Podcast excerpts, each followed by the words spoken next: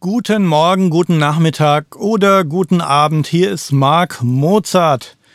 Wo und wann auch immer ihr diesen Podcast hört, vielen Dank, dass ihr dabei seid und ich möchte ein paar Worte zu dem sagen, was jetzt kommt. Wir waren ja schon immer sehr daran interessiert, mit dem Podcast die Realität zu dokumentieren und das hat jetzt mit dem, was gleich kommt, eine neue Dimension erreicht, denn dieser Podcast ist komplett auf der Straße aufgenommen. Wir haben da so ein neues Mikrofon bekommen, was sich Memory Mic nennt. Das habe ich mir an meinen Hut geklippt und das hat ein Gespräch zwischen mir und meinem neuen Kollegen Tobias Lichtmann aufgenommen und das bekommt ihr jetzt fast komplett ungekürzt wiedergegeben. Das Ganze nenne ich Late Night Talk. Das wird mehrere Folgen haben und zwischendurch wird es aber auch wieder unser ganz normales Studiofrühstück geben und hoffentlich in den nächsten Wochen auch noch einige spannende neue Formate. Alles hier auf unserem deutschen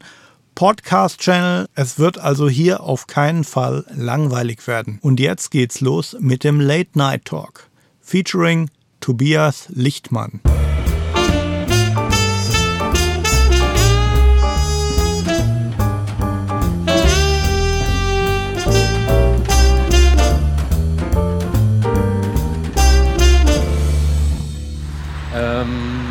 Ja, okay, also Magister, was hast du denn als Hauptfach gehabt?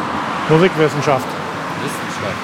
Mhm. Und Nebenfach? Äh, Philosophie Klavier? und Germanistik. Ah, ah, okay. Nee, Musikwissenschaft, äh, nee, du musstest ja, du kannst jetzt nicht beides Musik machen. Mhm. Äh, ja, dann habe ich zum Beispiel, dann gab es so Sachen, du musstest dann einen Pflicht-Statistikkurs belegen. Dann, äh, den du ja in vielen Magisterfächern damals belegen musstest. Dann äh, kann ich mich noch erinnern, Musiktheorie habe ich natürlich gemacht, mhm. was ich aber schon alles im Abitur auf sehr hohem Niveau gemacht habe. Mhm.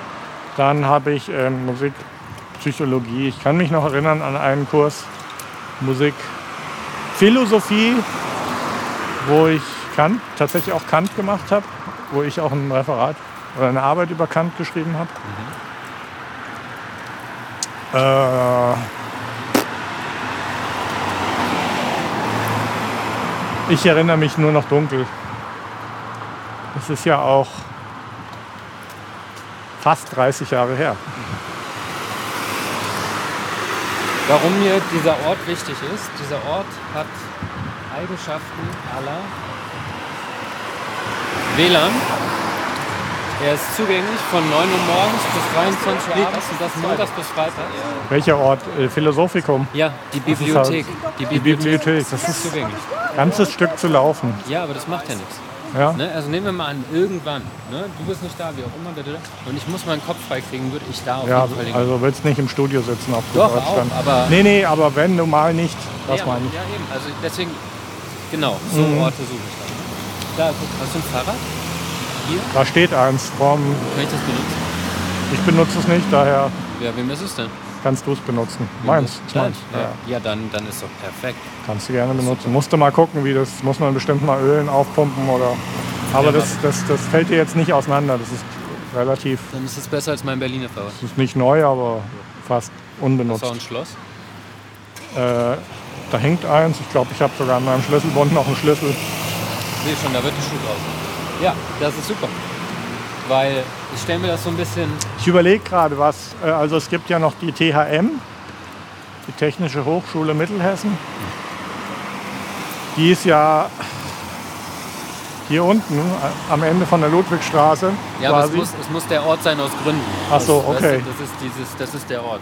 Okay, ja. das, ja. Und okay, mach das, die, wie du möchtest. Ich fand das so schön, als ich da jetzt im Herbst war. Jetzt, ja. Wann war ich da? Ähm, und in die Bibliothek kommst du rein ohne irgendeinen Ausweis? Ja, genau, du kommst so? einfach rein. Ja. Und äh, ne, da sitzen, rausgucken, mit den anderen dort sitzen und doch was anderes machen. Aber die, die Umgebung der Ruhe. Ja, ich habe das, ich hab das auch immer gemocht. Ich habe in, äh, in der Zeit, wo ich hier in dieser Schule war, wo ich gesagt habe, wo ich immer auf das Haus gesehen habe, ja. bin ich zum Lernen auch sehr gerne in die Unibibliothek gegangen. Dafür ist es halt da. Ne? Ja. Und früher konnte ich da gar nicht, aber ich glaube, diesmal könnte es mir ganz gut tun. Ich muss viel ausprobieren einfach. Ne? Und, ja. Hier ist doch die Uni, ne? Ja. Uni-Hauptgebäude ist davon rechts, ja. Wo man früher immer hin musste.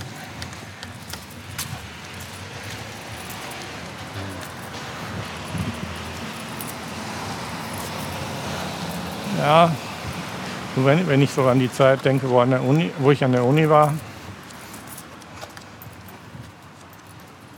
Dann? Ich krieg so ein paar Sachen so nicht so richtig zusammen, muss ich sagen. Ähm, zum Beispiel, dass der Professor von mir, der damals schätzungsweise 61 war, Ja. vielleicht schon tot ist Ja. ja, schon. oder sehr alt. Ähm, ich nächstes Jahr 50 werde, mich irgendwie so fühle wie 20? 25. Ähm, ich habe natürlich irgendwo schon, ich fühle mich wie 25, habe aber gleichzeitig natürlich schon diese, ein bisschen so diese, ein bisschen diese graue Eminenz-Mentorrolle schon zum Teil angenommen.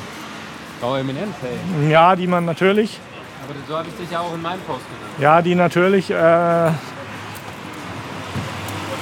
hat alles Vor- und Nachteile, gell? Also als Teenie gehe ich halt nicht mehr durch, auch wenn ich mich so fühle. Also Ähm, vom Phänotyp aber her halt so nicht so als- ganz. Ja. als äh, graue Eminenz halt dann schon ein bisschen eher. Wir jetzt eine Dose Cola? Ich habe auch nach einem englischen Wort gesucht, das wäre dann aber Master of Puppets und das fand ich zu negativ konnotiert.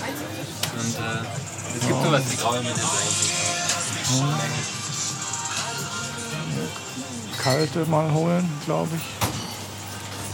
Hallo. Ist hier Selbstbedienung? Ja. Ja, gut.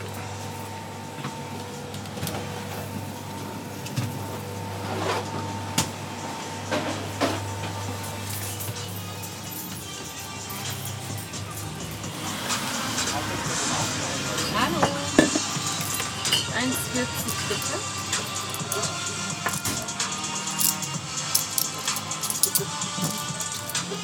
Stimmt so. Dankeschön. Tschüss. Das ist so Studentenszene hier. Wie du siehst. Guck mal, hier chillen auch viele Leute. Was machen die hier, die Leute? Kannst du mir das verraten? Die sitzen hier einfach rum. Echt?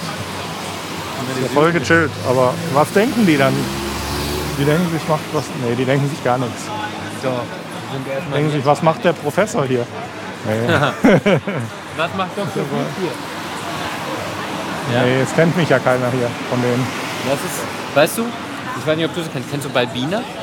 Was? Ja? Albina? Ja, ja, klar, folge ich auf Insta. Pass auf, jetzt Lustiges. Jetzt war ja, ist ja gestern und heute wieder. Popkulturfestival. Und ich war auch wieder in diesem Nachwuchsding dabei. Ich bin aber diesmal nicht gegangen. Tabea ist aber gegangen.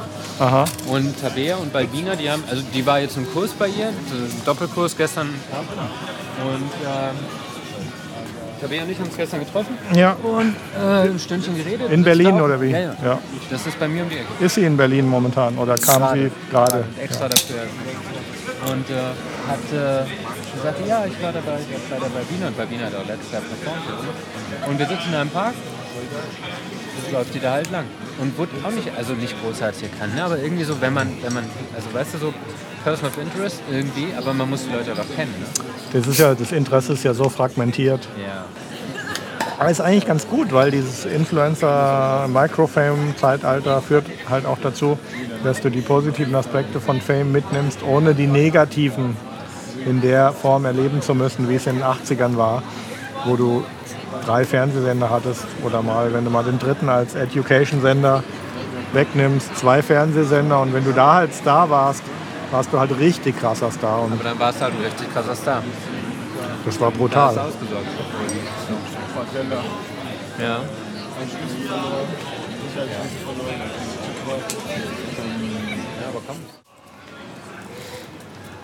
Ich meine, übers Internet kann ich dir nur so viel sagen. Ich habe, das ist jetzt ein Jahr und vier Monate her, mich mit dem Nick bei mir ins Studio gesetzt. Wir haben ein bisschen gesprochen über Themen, die uns interessieren, haben es auf iTunes gestellt, über unseren Newsletter promotet und waren nach zehn Tagen Platz 1 in, den, in der Musikkategorie auf iTunes. Das sagt mehr übers Internet aus als über mich. Oder den Content? Hä? Oder den Content? Nein, es sagt übers Internet in erster Linie was aus.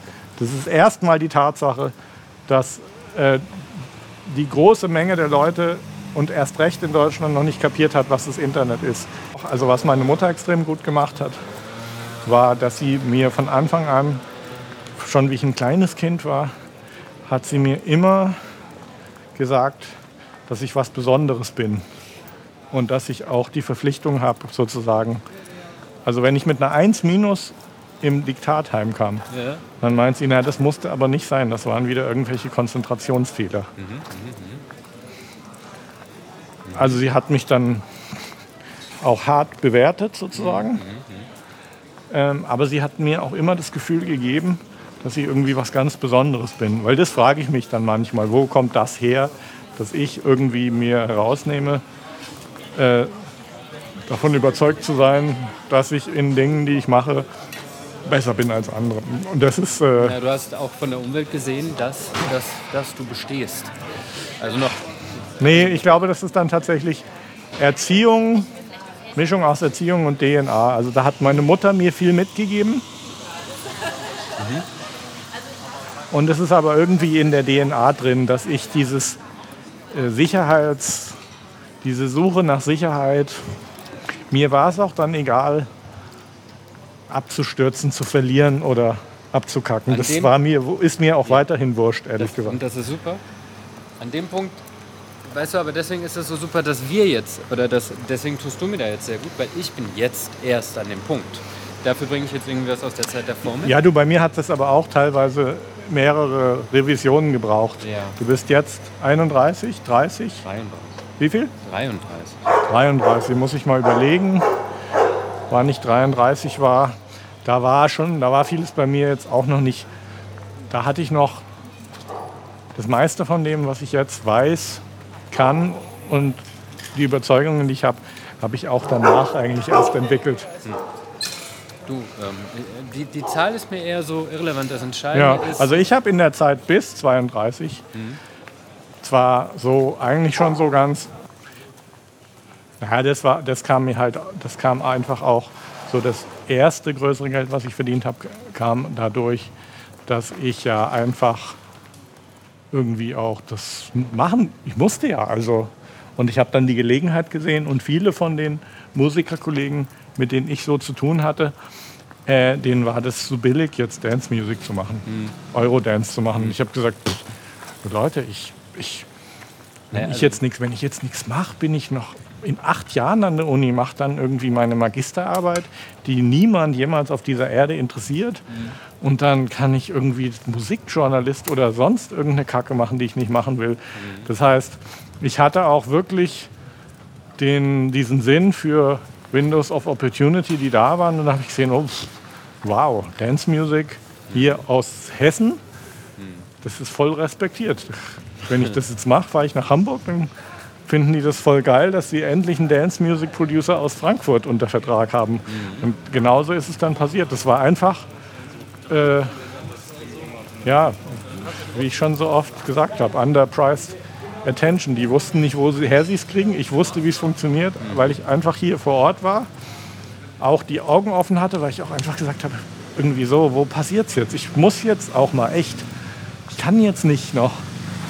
Und dann habe ich es gemacht, äh, so mit relativer Entspanntheit und, und wenn du dann irgendwie, ja, und wenn dann erstmal so, als der erste Vertrag habe ich mir gedacht, na, das ist ja schon Wahnsinn, du, du, du produzierst so ein Lied und die zahlen dir Geld, ja, so funktioniert das. die zahlen dir Geld, so viel Geld, dass du dir jedes Mal, wenn du ein Lied produzierst, davon einen Kleinwagen neu kaufen kannst.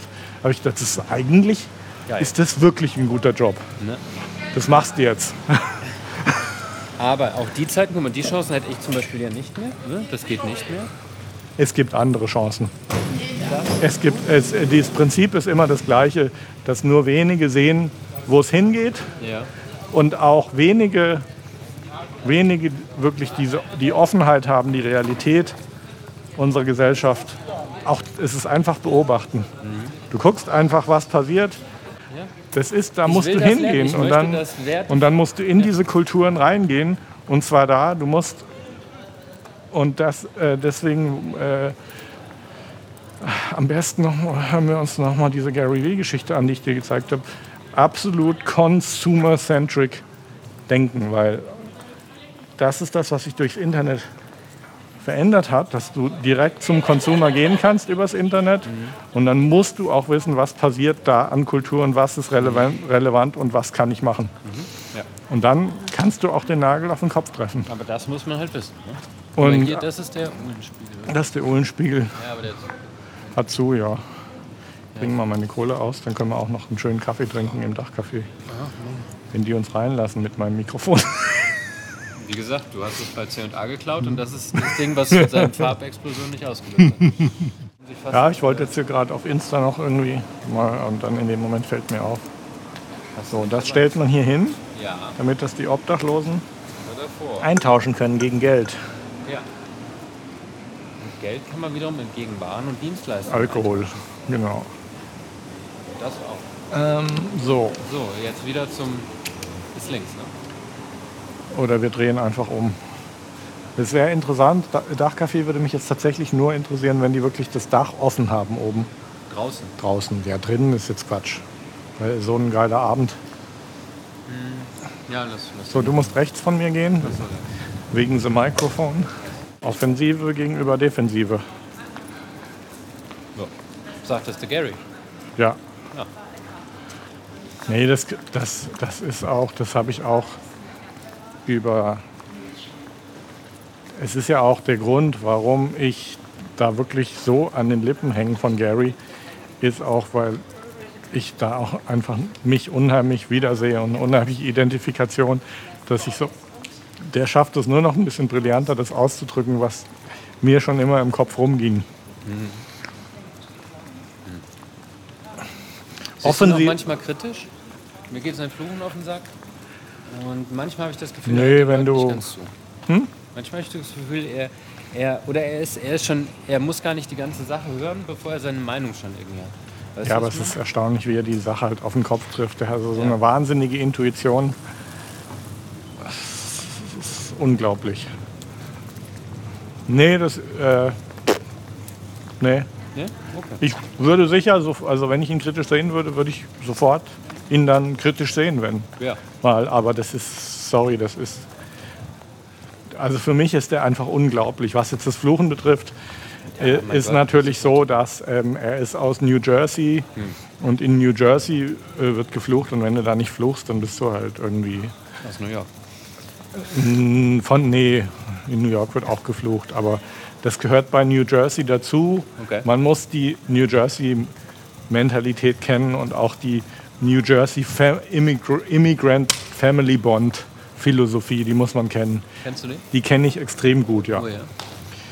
Ähm, ja, über Leute, die ich in New York kannte und auch über meinen Freund Jack Ponti, der New Jersey repräsentiert wie kein anderer Mensch. helf mir bitte mal zu verstehen. Ich weiß, dass es diese Rivalität New York, New Jersey. Nee. Also, ist, Nee, nicht wirklich. Nicht wirklich. Ah, New Jersey ist halt New Jersey.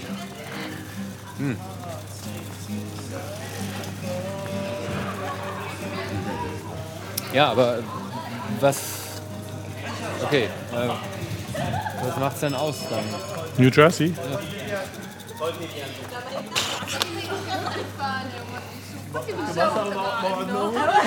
Fällt mir schwer, das zu, fällt mir schwer, das zu beschreiben. Das ist, äh, das ist, ich würde mal sagen, New Jersey ist in erster Linie von italienischen Immigranten und diesen Family-Gedanken. Ähm, unglaubliche Loyalität. No Bullshit, komplette Offenheit, die unangenehmsten Dinge aussprechen und offen sagen.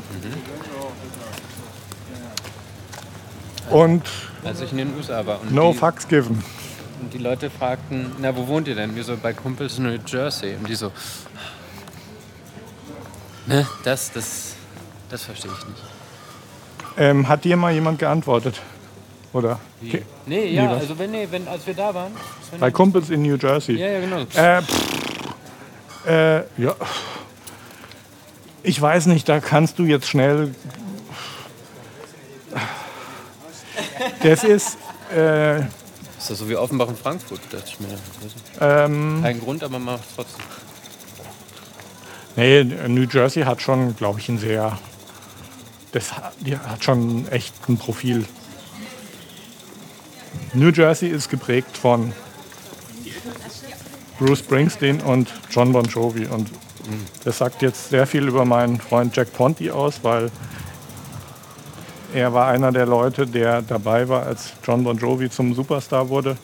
Und er geht mit Bruce Springsteen, der sein bester Freund ist, ins Gym. Ich weiß jetzt nicht, wie bekannt er ist, wenn du einen Average New Jersey Mensch fragst, ob er Jack Ponty kennt, aber äh, Mir sagt der Name irgendwas, aber ich wüsste jetzt auch nicht zuzuordnen. bist du zu jung auch für. Also für mich ist es tatsächlich so, dass irgendwann ich auf ihn im Internet gestoßen bin und wir irgendwann ins Gespräch kamen und ich mich absolut noch erinnern konnte an, an Artikel und Legenden und Dinge, die rumgingen aus den 80ern über Jack Ponty. Wer, wer ist das denn? Also musikalisch gesehen? Der ist äh, einer der eine der zentralen Personen der Hardrock-Szene von New Jersey aus den 80ern. Hat aber eine sehr interessante Karriere, weil er hat mit äh, 1992 hat er, ist hat als Songwriter und Produzent quasi aufgehört. Ähm, ist eigentlich in Rente gegangen, hat auch genug Geld verdient. Ist dann als Manager wiedergekommen von den wichtigsten Hip-Hop-Produzenten aus New York. Hat seine Kontakte im Business genutzt, hat sehr viele äh, schwarze Produzenten gemanagt und dann mitgeholfen, die Künstlerin India Ari aufzubauen. Und war dann mit dem Debütalbum für sieben Grammys nominiert. India Ari. Muss ich mal reinhören. ist so, so eine Mischung aus Weltmusik und Hip-Hop. So wie Nene Cherry? Naja, Könnte ich, mir, könnte ich mir vorstellen, dass wenn man India Ari eintippt auf iTunes, dass dann kommt, äh, Hörer mögen auch. Kann sein. Weiß ich nicht. Nee, ich muss es echt mal reinhören. Das kann es nicht ausschreiben, weil ich versuche es mir zu merken. Ja. Müssen wir morgen mal gucken. Äh, wie waren wir jetzt? Wir waren jetzt wegen äh, äh, Gary Vee waren wir drauf gekommen. Dass diese Fluch und diese auch diese Alpha-Mail-Geschichte, das ist sehr, ist eine sehr regionale New Jersey-Eigenheit. Und äh, wenn du nicht mal wirklich intensiv mit jemandem zusammengearbeitet hast, der aus New Jersey ist und der dir das auch mal erklärt richtig, dann ist es schwierig. Das wirklich. Ich glaube, dass viele das wissen, was ich wüssten, was ich meine, die extreme Hardcore Bruce Springsteen-Fans sind weil der dieses, es hat auch so ein bisschen was von, von äh, wir kommen von unten, Arbeitermentalität und vom Tellerwäscher zum Millionär und Italo, Family Bond. Ich weiß nicht, ob dieses Wort fällt, wenn ich so, ob das denn für dich einen Schuh gibt. Ja, den, den du beschreibst. Ja. Ich spüre es nicht, aber ich kann mir was drunter vorstellen. Ja. Ja. Okay. Ja. Auch, auch irgendwie Erfolg ohne Education, auch irgendwie, so mit dieser Workers, einfach mit der, mit der puren Energie, mit der puren Alpha-Energie, Family Bond, Connections. Für viele würde auch es so ein bisschen mafiös aussehen, so diese, diese, diese bedingungslose Loyalität untereinander, ist aber einfach ein Ding, was äh, aus Immigrantenfamilien einfach kommt, weil wenn du irgendwo als Immigrant reinkommst, dann ähm, hassen dich ei- eigentlich erstmal die Einheimischen und wollen dich loswerden. Und dann bist du sehr Schutzlos, ne? insulär in deiner Familie, hast eh schon genug Probleme, weil du keine Kohle hast. Und, ähm, und das ist aber genau die Power, die dann dazu führt, dass diese Leute halt zehnmal größer werden als alle, die irgendwie in Sicherheit und Wohlstand Man aufgewachsen braucht eben sind. diesen Antagonisten irgendwie, ne? Dieses Gegendruck. Ja. Ja, und auch einfach dieses, dieses er Erwachsen aus, äh, aus, den, aus, dem, aus dem Umfeld voller Konflikte und Armut. Das ist einfach, das ist, ein, das ist halt auch etwas, was ich auch finde, was für viele absurd klingt. Das ist das, was ich auch für ein Privileg halte. Ich glaube, dass es unheimlich schwer ist für jemand, der mit viel Geld aufgewachsen ist und privilegiert und alles schon in die Wiege gelegt bekommen hat. Es ist unglaublich schwer für sich selber äh, ein Gefühl von, ich habe es geschafft und ich bin erfolgreich und ich habe gegen alle, gegen alle, äh, über alle Hürden und gegen alle Mauern, Against all odds. against all odds, habe ich es aus meiner Kraft heraus geschafft, Ja. wirklich zehnmal so groß zu werden, wie es, mir maximal jemand zugetraut hätte. Von daher finde ich auch, Willst du Wasser? nee, finde ich auch, dass man das auch als Privileg sehen kann. Weil sofern man, sofern man jetzt nicht in einem Drittweltland von einem Diktator unterdrückt wird oder im Knast gefoltert wird, allein in so einem Industrieland oder westlichen Nationen aufzuwachsen, ähm, ist schon eigentlich Möglichkeit und Privileg, Privileg genug. Ja. Aber man muss es so sehen, das siehst du nur durch Reflexion. Wenn du drin steckst, siehst du es nicht. Also siehst du es nicht. Ja, aber du, gut, wenn du, wenn du, also Also keiner, keiner sagt jetzt, oh, mir geht's schlecht, ich bin ich bin privilegiert. privilegiert, ja. weil ich gegen was ankämpfen kann, weil mir das nämlich den Druck nimmt. Meine Mut, das ist positive und negative Motivation. Posi also die, die, diese, ich bin gegen etwas und kriege Kraft oder ich bin für etwas und will deswegen dorthin. Ich bin nur negativ motiviert. Mhm. Naja, ich, glaub, ich glaube halt, dass die große Gefahr eben ist, dass du irgendwie halt äh, dich mit ein paar Homies halt zusammentust, äh, die alle und dann irgendwie, was weiß ich, Drogen handelst, Drogen nimmst oder irgendwie so halt so. Das ist, Ich ja. glaube, ich glaube, dass was, äh, in de, was dann entscheidend ist in so einer Situation ist, dass es äh, ein Role Model gibt, was dir sagt, hey, es gibt noch eine weitere Option außer denen, die dir deine Homies vormachen. Ja. Und die Optionen, die dir so deine Homies erzählen, wenn du ohne Geld aufwächst, sind ja einfach so, du entweder bist du ganz, ganz anständig, machst die Education, der, die die Gesellschaft dir irgendwie vorschreibt und dann kannst du, wenn du dann ganz fleißig bist, kannst du dann äh, ein bisschen Geld verdienen und hast ein bisschen Sicherheit. Oder du hustlest und hast. Oder du, ja, oder du dealst mit Drogen und ähm, ja, und ich sag mal, das kann man dann auch schon durchaus mal so sehen.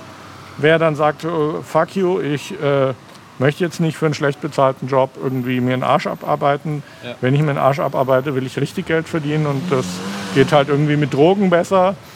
Und dann ist halt der Punkt, dass, dass wenn du dann erkennst, dass du aber wenn du dieses Talent hast, mit Drogen erfolgreich zu dealen, wenn, dann bist du auch ein Businessman, der mit legalen Sachen dealen kann und damit noch viel mehr Geld verdienen und nicht mit der Angst leben, dass er irgendwie in den Knast kommt. ja. Aber wenn du. Dieses Role Model, ich glaube, es fehlt dann, das Entscheidende ist, dass dann einfach jemand da ist, der sagt, hey, du kannst auch das sein. Ja, es gibt eine dritte Option, immer. Ne? Dritte Option, es ist lustig, Immer. dass du sagst, weil ich nämlich gerade heute Immer. einen Podcast Es gibt gehört habe. Es gibt A ein und B. Buch, das heißt genauso es The gibt Third Door. Eine, es gibt The Third Door ist ein Buch für dich. Da geht es nicht rein zum Dachcafé. The Third Door, ich habe es noch nicht gelesen, ich habe aber heute einen Podcast gehört mit dem Autor, der das Buch The The Third Door geschrieben hat. Okay. Ja. Muss ein gutes Buch sein. Ähm, Bitte link it in the comments. ähm, du sagtest aber, äh, dann muss sich dieser Mensch eventuell auch dafür entscheiden, gegen seine Homies zu sagen, Alter, nein, es gibt da einen anderen Weg. Und dann gerätst du erstmal gerade selber in Konflikt, weil dann, dann, dann hört es nämlich auf mit der Loyalität. Ich glaube, da hast du Ja, oder ihr seid halt zwei Homies. Also so wie ich das verstanden habe, hat mein Kumpel Jack halt mit John Bon Jovi gemeinsam gesagt, ey, weißt du was? Wir können das schaffen.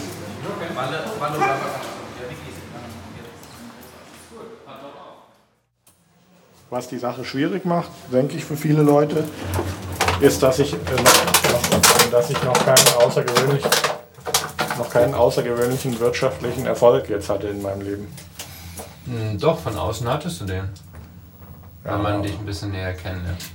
Aber du ja, ich glaub, du hast jetzt keine Bling-Bling-Kettchen, aber du kompensierst. Du musst ja, also weißt du, du, du wohnst, du hast ein normales Leben, Ja. visuell von außen. Erzeugt bei mir den Eindruck, kein Bedarf für Kompensation von irgendwas. Was sehr angenehm ist, was menschlich macht. Wenn allerdings sie ja. Ja, ich finde es persönlich wichtiger, dass ich halt das mache, was ich machen will und dann dafür aber keine Aggression aufbaue, die ich kompensieren muss an anderen Leuten, angenehm. wie viele Leute in der Gesellschaft. Es ist halt schon so, dass wenn du mehr Zeit in deine Arbeit investierst und auch nochmal versuchst, immer das Stück extra noch zu machen, dass du dann wirklich halt äh, einen Over-the-Top-Erfolg einfach auch erreichen kannst. Wirklich sowas erreichen kannst. Mir geht es auch wirklich darum, und da habe ich auch immer sehr viel Bestätigung und Befriedigung dann auch rausgenommen, wirklich immer wieder Sachen zu schaffen, die einem niemand zugetraut hätte. So, mal so Meilensteine so und und da muss man einfach viele Sachen probieren, machen und dann auch versuchen, die wirklich auch übertrieben zu machen. Und dann frage ich mich immer, wieso machen das so wenig Leute? Und dann denke ich mir aber, okay, wenn es halt sonst niemand macht, dann äh, ist es umso mehr ein Grund, diesen White Space zu nutzen und das zu machen. Ja. Wie gesagt, also ich weiß zum Beispiel, dass wenn wir jeden Tag einen Podcast raushauen, Ja. dann kann es ein paar Tage dauern, aber dann werden wir unwiderruflich äh, dann dauerhaft abhängig von der Qualität, aber dann werden wir unwiderruflich ein Top 100 Podcast in Deutschland sein. Und wenn wir das konsequent über eine längere Zeit durchhalten, dann wird das unglaublich monetarisieren, weil was Podcasts in den nächsten Jahren noch zulegen werden und auch an Werbeplattformen an Wert zulegen werden. Und wenn man überlegt, was wir da schon für eine Ausgangsposition geschaffen haben, dann ist es halt absolut bekloppt, das nicht zu machen. Und deswegen Ja, dann. Äh, machen wir das. Wie gesagt, noch leuchtet's. Bits and Pieces sehr gute haben Nachricht. wir, haben wir am Start. Sehr gute Nachricht. Ich werde dann, ich glaube an das Mikrofon. In dem Moment, wo es anfängt gelb zu leuchten, weiß ich, äh, jetzt brauche ich keine so intelligenten Sachen mehr sagen. Und vorher musst du dir merken, wann du die intelligenten Sachen gesagt hast, weil sonst musst du in real time fünf Stunden durchnehmen. Ich bin auch im Überlegen, man muss ja wie gesagt immer neue Sachen probieren. Ich sehe ja an den Wellenformen, wo die Phase war, wo wir in der WG waren. Ich sehe ja, wo wir geschwätzt haben und wo nicht. Und ich würde das ganz grob, das schneiden wir raus. Stimmt, da waren wir in der WG, das schneiden wir raus. Da war ich auf dem Klo. Stimmt. Oh Gott, es ist 2018 und du kannst die nackte Kanone, hast du das mal gesehen? Die nackte Kanone? Kennst du? Ja, aber ich Mit kann Leslie mich, Nielsen, wo er sein dummes Mikro mit auf Toilette nimmt und einfach richtig loslegt. Richtig gut. Jetzt ist es soweit. Hey, hey, wir sind angekommen. finally, das ist die Zukunft.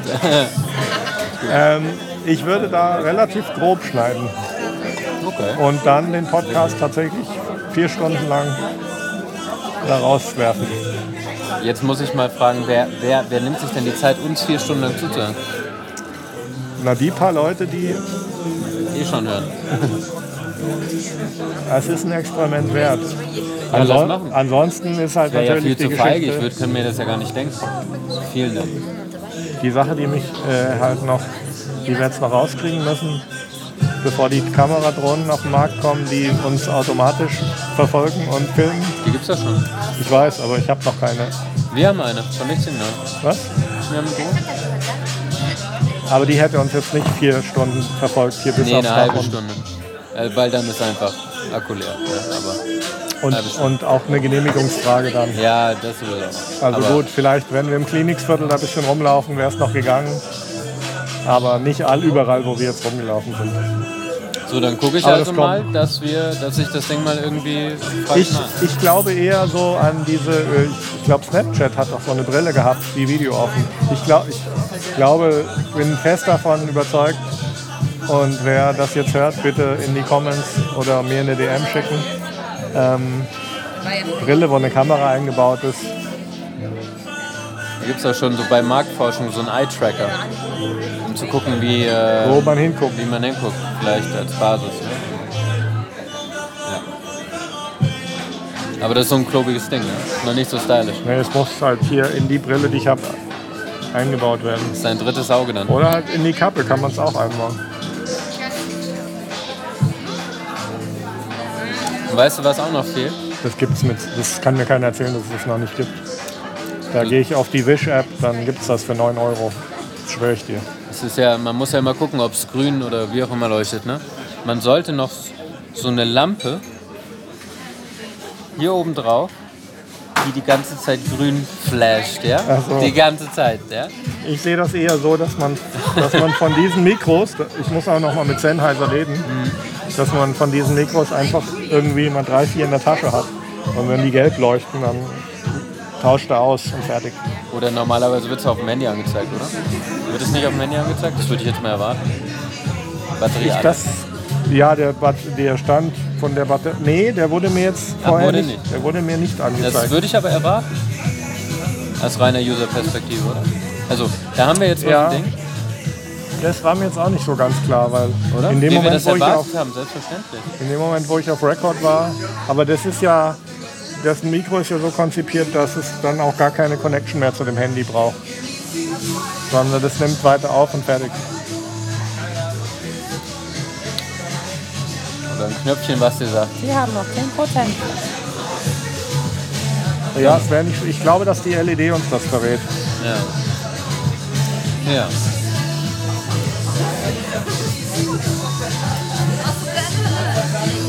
Ja, und dann kann man mit Sicherheit ein schönes Template in Logic bauen, wo die Sprachverständlichkeit der Sound nochmal verbessert wird. Und dann, und dann guckt man ein bisschen nach der Wellenform, weiß ungefähr, wo man war. Und dann denke ich, ist es auch mal einfach ein Experiment wert zu sagen, okay, wir gucken jetzt mal, ob sich jemand unser Gespräch vier Stunden lang anhört. Ja. Aber ich schwöre die, die sich angehört haben, die kommen, die, die interessieren sich auch, wer ist jetzt eigentlich dieser Lichtmann? Weil ich glaube einfach, dass so wir, wenn wir so die Straße lang laufen, wir haben jetzt schon, wir haben jetzt schon in der Zeit, äh, die ich das Mikro jetzt anhabe, haben wir schon über einige sehr reale Sachen gesprochen, die sehr nah am Leben sind, über die wir so nicht gesprochen hätten, wenn wir es live gegangen wären und gesagt hätten. Nee, dann, man, man fühlt sich dann, Ja, und da müssen wir eine Entwicklung gehen. ja. Weil das ist dann schon wichtig, dass man gerade direkt so schnell wie möglich auf die Punkte geht, die wirklich eben sonst niemand bespricht.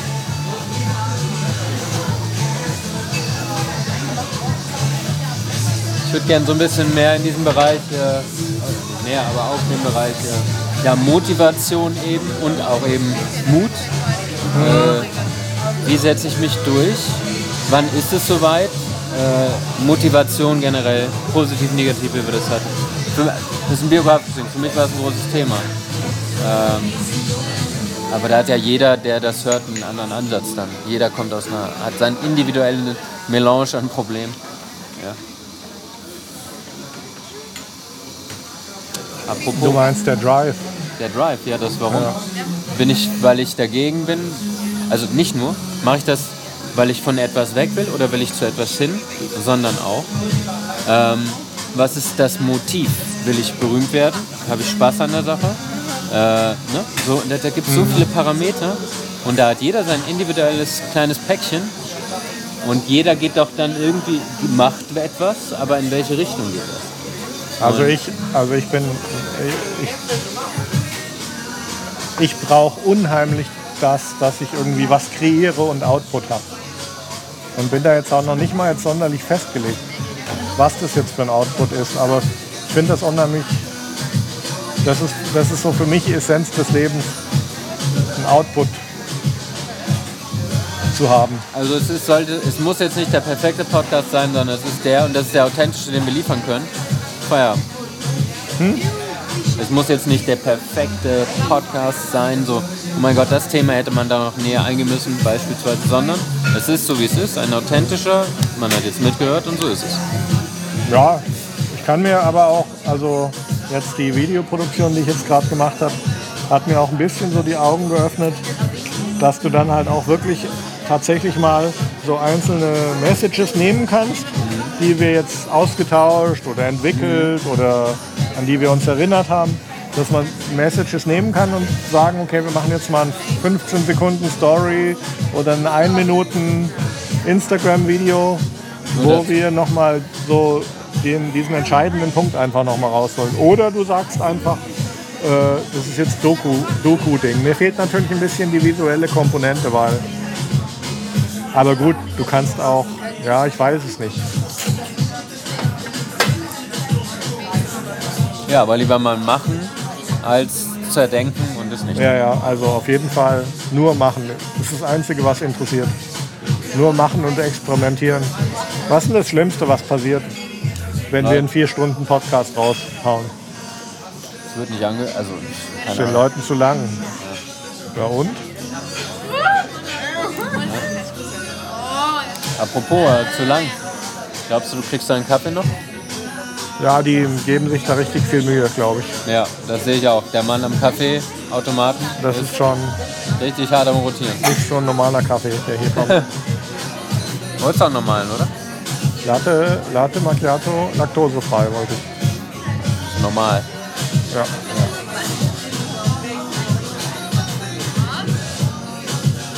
Ich glaube, der kommt unten aus dem Café, ich weiß nicht. Oder doch, da haben sie auch eine Kaffeemaschine. Da ist er, der Kaffee.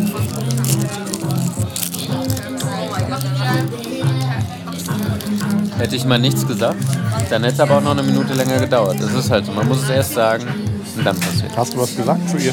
Nein, Nee. ich habe mit dir darüber geredet. Mit mir, ja, ja. ja. Das hat schon gereicht. Ich glaube, der wäre jetzt eh gekommen. Auch ohne deine magischen Kräfte. Meinst du? Ja, aber man weiß Ein bisschen Aberglaube muss schon sein. Ne? Ja. Ja.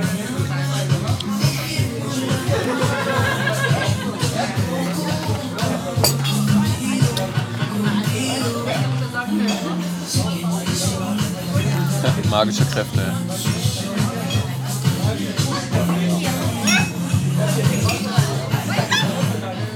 Der Löffel ist ein bisschen groß eigentlich, aber Aber der, der Schaum sieht super aus. ist richtig gut, der Kaffee. So wie er sein sollte. Hat sich gelohnt. Also mein Handy lasse ich echt selten irgendwo liegen. Aber du hast es. Ja, ja, ziemlich sicher. Wir waren hier nirgendwo, wo ich es hätte hinlegen können, oder? Nö, wir sind rumgelaufen. Aber da hat auch nichts rausgefallen.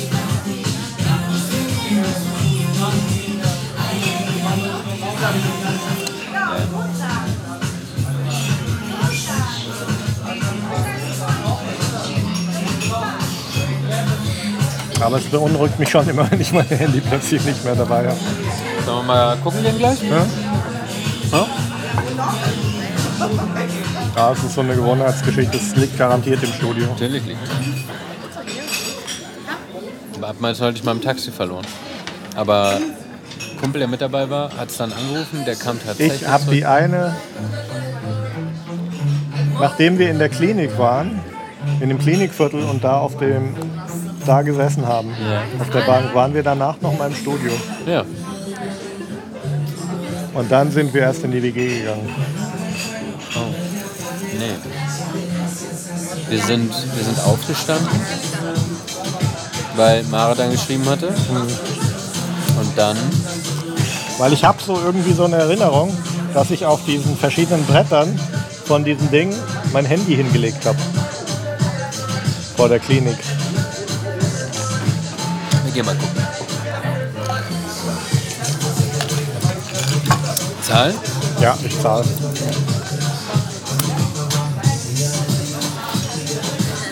Kann ich gerade zahlen?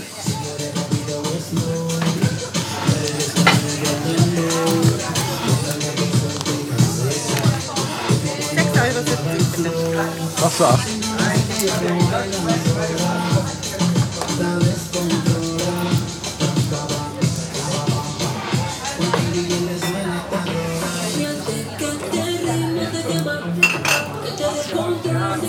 Jo, danke, tschüss. Jo, jetzt aber viel fix. Warte, nur sagen. Wird schon da sein.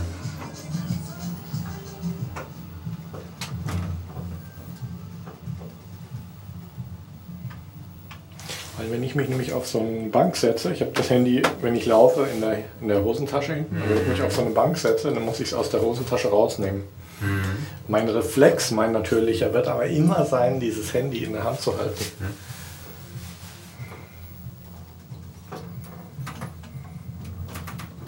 Da ist deine Flasche noch. Die nehmen wir auch mit raus, aber Trinken würde ich nicht mehr. draus. nee, man weiß nicht, was hier alles passiert. Ich bin auch nicht so der Mensch, der dann auch sowas noch trinkt. Aber das kann man irgendeiner Pflanze geben. Ja. Irgendjemand wollte. So.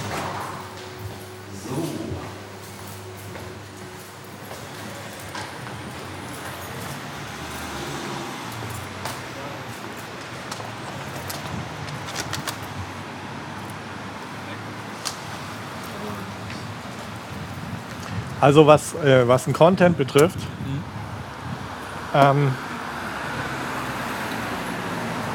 ist es auf keinen Fall eine Option für mich, dass wir so sagen, ja, wir gucken jetzt mal, wie viel Content wir machen können.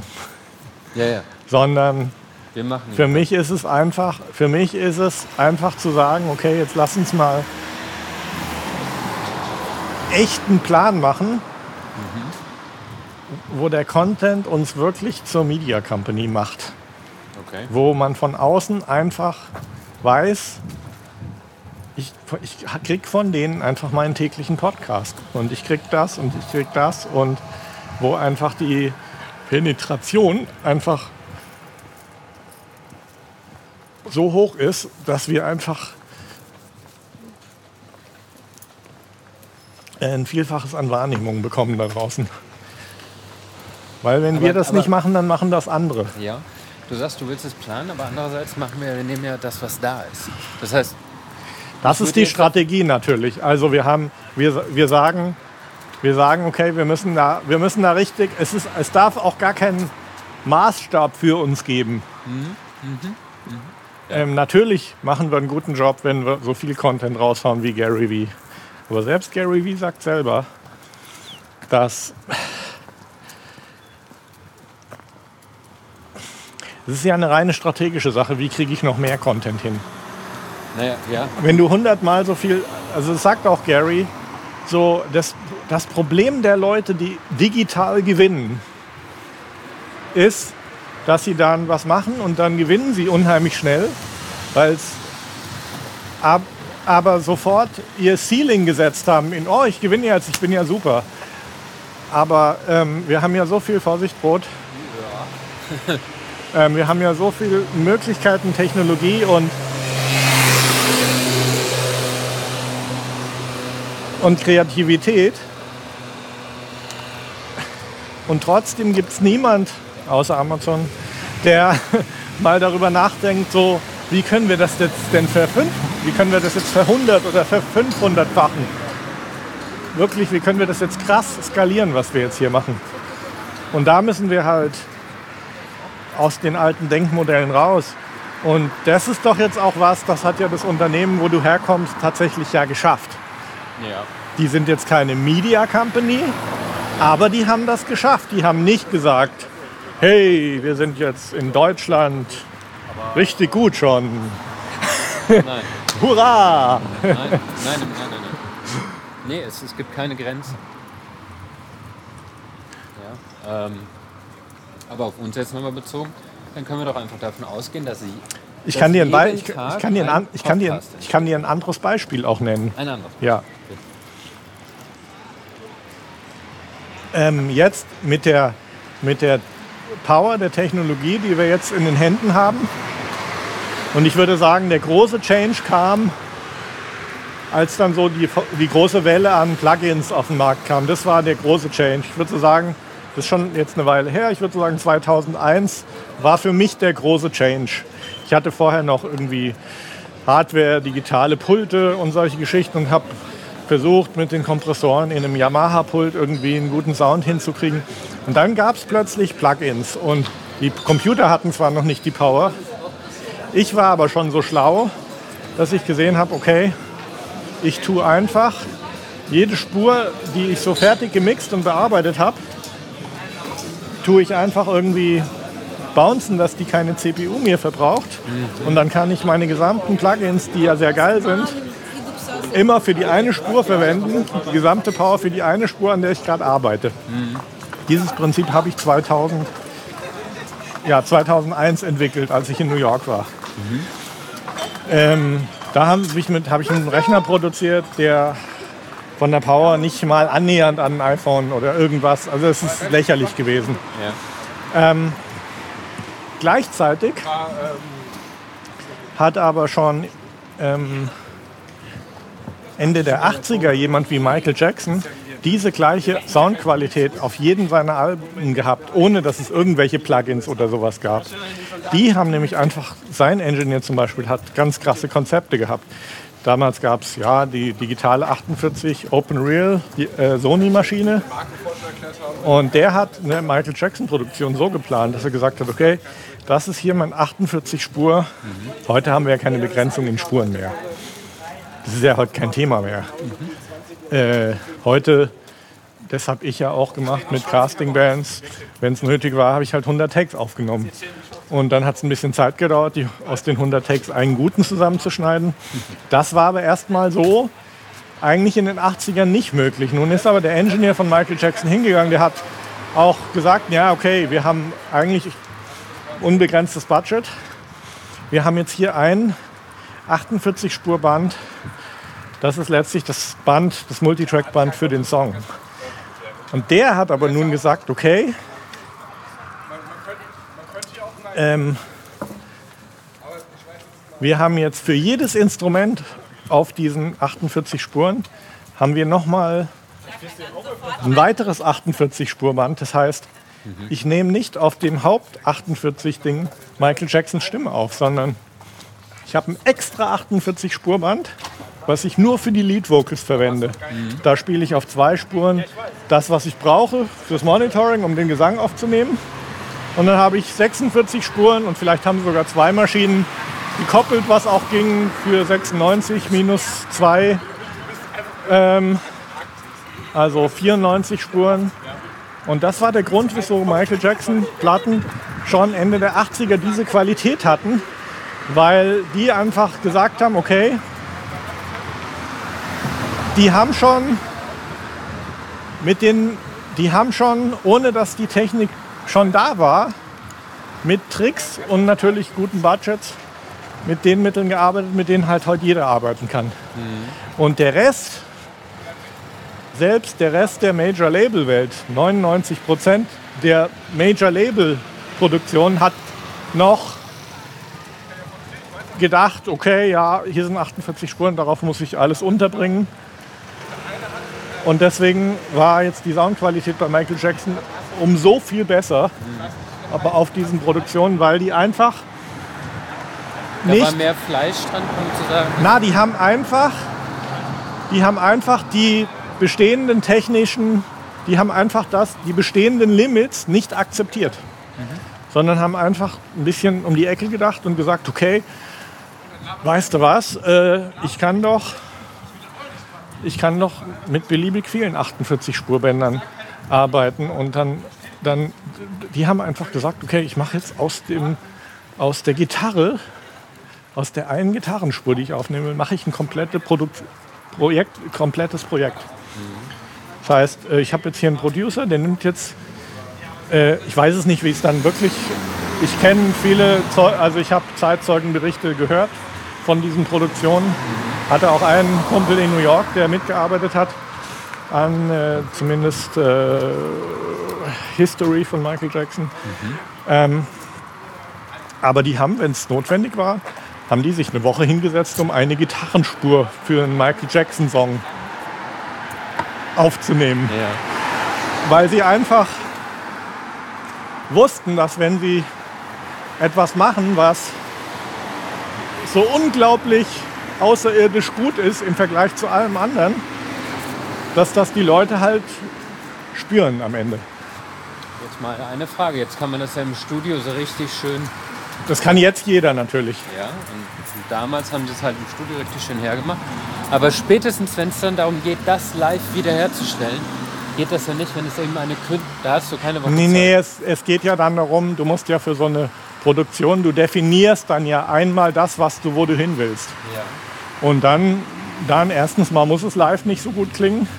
Zum Zweiten kannst du dann dem Gitarristen, der das live spielt, ja die Aufnahme geben. Aber das ist, sagen wir mal, so die Limits, aus damaliger Sicht zumindest war es so, dass die Limits der Kreativität einfach verschoben wurden dadurch, dass die einfach gesagt haben, okay, der Backing Core, das sind halt jetzt mal, wir, brauch, wir nehmen jetzt halt 1200 Backing Chöre auf.